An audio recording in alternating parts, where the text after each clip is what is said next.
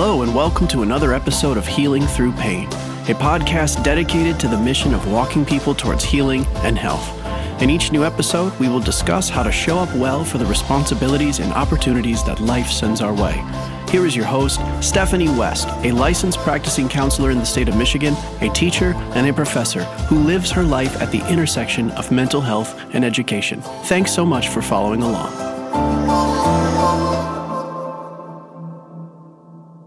Welcome back, friends. As promised, today we're going to talk about passive living. And it's one of those topics where, when we're doing clinical work, we have to really reflect back on what some of our own triggers are, what some of our own struggles are, what stories show up where we feel a sense of frustration. And so, if we do expect to be interpersonally well, I'm sorry, intrapersonally well, we have to be checking out what's going on with us. And as I talk about passivity, that for me is probably one of the more frequent spots where I get hung up with clients and I can go toe to toe with them pretty ardently because the adage holds true that whether you think you can or you can't, you're right. And someone who has an active posture about their life often acknowledges their limitations but wants to work anyways to see what type of potential they might actually reach. Someone who is more in a passive posture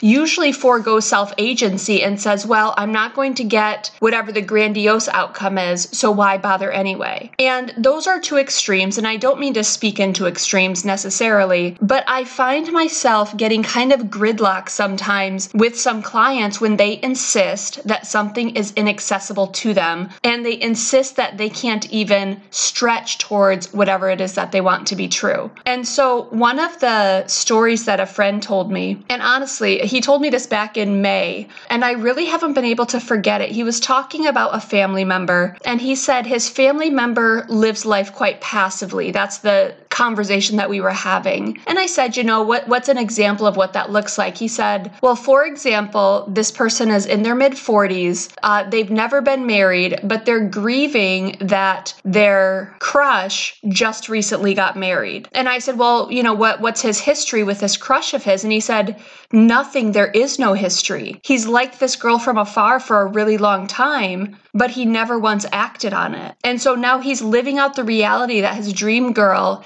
is married and he perceives it as kind of his love story's over. But his love story never started. He never even told this girl what was going on in his brain. And now he's living out the reality that this dream is off limits to him. But he never went for the dream. He never took a single action step to even see if that dream was accessible to him. And that's a tragedy. That's what passivity can look like. And one of the ways this plays out, one of my favorite analogies that I walked through with a female client is as her marriage was combusting, we came up with this particular analogy. She said, Once upon a time in my story, I needed a lot of control. And when I intersected with my husband, he so voluntarily got into the passenger seat of his own life and he let me crawl into the driver's seat and drive. And I made all of the decisions and he was just along for the ride. But as she grew more mature, as she walked towards health, she started to invite him back into the driver's seat. And she would say to him, Hey, take the steering wheel, reach on over, take a little bit of initiative, take a little bit of agency in your own life. And he bulked and he refused and he kind of put his hands up and said, Nope, you're in charge here. And he refused to do anything that looked like active living. He refused to take agency in his own life. And so at some point she said, Okay, I've got to get out of the car now because you refuse to drive your own life. I'm no longer in a place where it's appropriate to drive your life because that's not my role. And so I'm going to have to leave the car. But here's the thing they talked about reconciliation. They talked about what would it look like to get back together. And she said, if we're going to get back together, A, B, C, and D have to be true. You have to take agency in your story. You have to forego substance dependency that's been going on. You have to work full time and live within your actual potential vocationally, you need to enlist emotional support and some therapy, you have to start actively living. And so he kind of waffled in that space for a good eight weeks. And then he came back to her and he said, I need to know that if I do these things, you're going to come back to me. And she said, It's been eight weeks and you've done none of the things. I can't promise that we for sure get back together, but I can promise that if you don't even start these things, there's not a chance we can get back together. And the very next thing he said to her was, Then I need to know that I'm okay to go into a new relationship.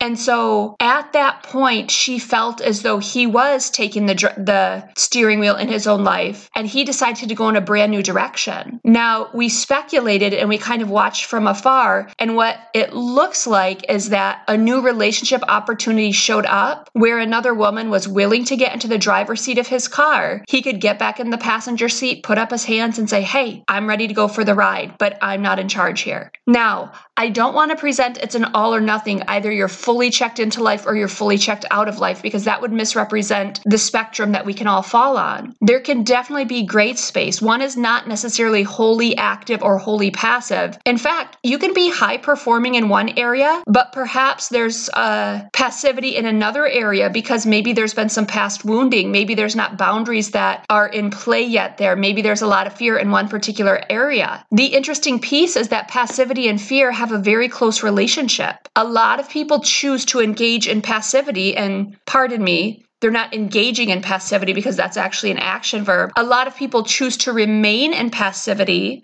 because there's a lot of fear. There's fear of rejection. If I try and I strive for A and it doesn't happen, I might feel pain. Yup, because that's life, and life involves pain. A big reason why some people avoid action almost altogether is because they don't want to take responsibility for their own life. They want to be able to blame someone else if what they want to be true does not come to fruition. So they engage in total risk aversion. And I see this with clients often. Let's say, even just recently, I had a client come in and say, Hey, Steph, this is what's in front of me right now this option to sell my house or not sell my house. What do you think I should do? And I said, Let's create a, a map. If we go left, this is what it could look like. If we go right, this is what it could look like. What do you want to do? And she said, Tell me what your thoughts are. And I said, I'm not willing to tell you that. You have to step into whichever space you want to. And I can walk both paths with you, but I will not give you, I'll, I'll give you like data and best practices and what are some probable outcomes, but I will not tell you to go left or right because if you go left and it blows up, suddenly it's my fault as the therapist. Or you go right and it blows up, I'm the, the one who's to blame. Agency in our own story says we have to make our decisions and then we have to live in the consequences of those decisions. That's what active living is. Passive living is an attempt to avoid responsibility for our decisions. So I will have clients come in and say, Steph, I want to leave my marriage. And I'll say, okay, let's have that conversation. What's going on there? And they'll say things like, well, I try A, B, and C with my husband and it doesn't work, or I try A, B, and C with my wife and it doesn't work. And so I say to them, yep, leaving is an option, but staying and trying is an option too. Either way, you're going to pay a price. That's one of the biggest tragedies about that first client story I shared. When he decided to enter into a new relationship, here's the thing, folks you stay it's going to be hard work. You leave and stay single, it's going to be hard work. You leave and join a new relationship, it's going to be hard work. If you're an active person, you are going to have to put the work in no matter how it plays out. Now, if you're a passive person, again, you can take your hands off the steering wheel and just let it ride and see what happens. But you're still going to have to put in the effort to either stay put or to exit and try something new for yourself or to let someone else enter your story. You will have to pay the price. And that's the piece that passive people miss. There is a huge price to passivity. And if you want to camp out there and you want to call your life results the consequences of someone else's decision making, that's a problem. That's passivity. And you have this one life. And I guess I really wrestle internally how to come alongside of someone who has totally checked out and wants to blame other people constantly. In fact, in therapy, a lot of times I don't retain those clients long because I do not sit with them in that space of wholly accepting passivity as their reality. I will push back and push back and push back and say, okay, let's say this is true. Now what? Let's say X, Y, and Z is true. What's your complicity in that story? Let's say that you don't like what's currently going on. What movements do we have to make to shift the narrative? Another reason people engage in passivity is often laziness, but I struggle with the concept of laziness because I often believe that laziness is because we don't understand our potential. We don't understand our purpose. We don't understand our talents. And maybe I'm wrong about that. If people took time to develop their talents and their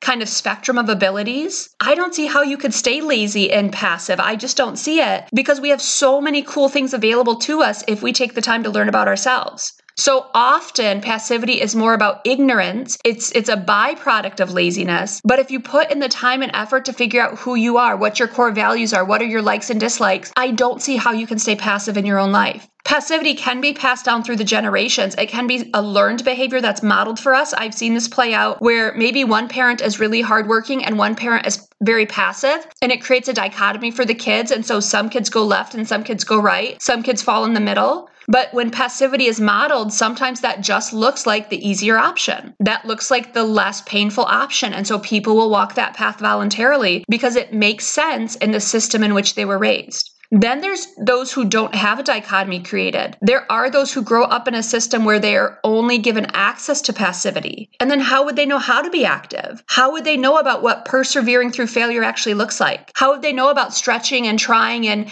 and really reaching for new things looks like? How would they know what better looks like? So the sad reality is some people are there as a byproduct of the very way in which they were raised. And that's hard too. So that's something I have to remind myself when I am sitting with someone who has a passive posture. I do have to check my own ego and say, hey, Steph, you're not built that way because you've had certain people come alongside of you and helped cultivate your activity. So, th- so I have to wrestle that out. And there are people who don't have the same options that I have. There are people who have passivity modeled to them. But at some point, we have to take agency in our story and say, if I'm passive, what do I want to do about that? Because I have this one life. If my dream girl is out there getting married to someone else and I don't even put my hat in the ring to let them know that I'm an option, how can I lament and sit there and be the victim in that story? I didn't do anything to move me closer to my objective. If I was active and I did throw my hat in the ring and it doesn't work out, welcome to life, but at least you're living it. So, something I want to encourage you to do if you are someone who kind of defaults to more of a passive posture, consider what it looks like to pull in help to your story. So, the reason people don't stay in therapy with me long when they are passive is because they give up on trying to flip the script. But we can flip the script. I assure you, I have walked with some stubborn, stubborn people where we have taken them from a space of being almost completely passive in their life to basically rebuilding from the ground up because it is possible, but they've got to want it. And if we can't get them to the place where they even want it, we can't get them to a place where they even believe it's possible, then they're right. It's not possible. Thanks so much for taking the time to listen. Please share this content with friends and family. Feel free to connect with Stephanie at healingthroughpain21 at gmail.com. Until next time, be well.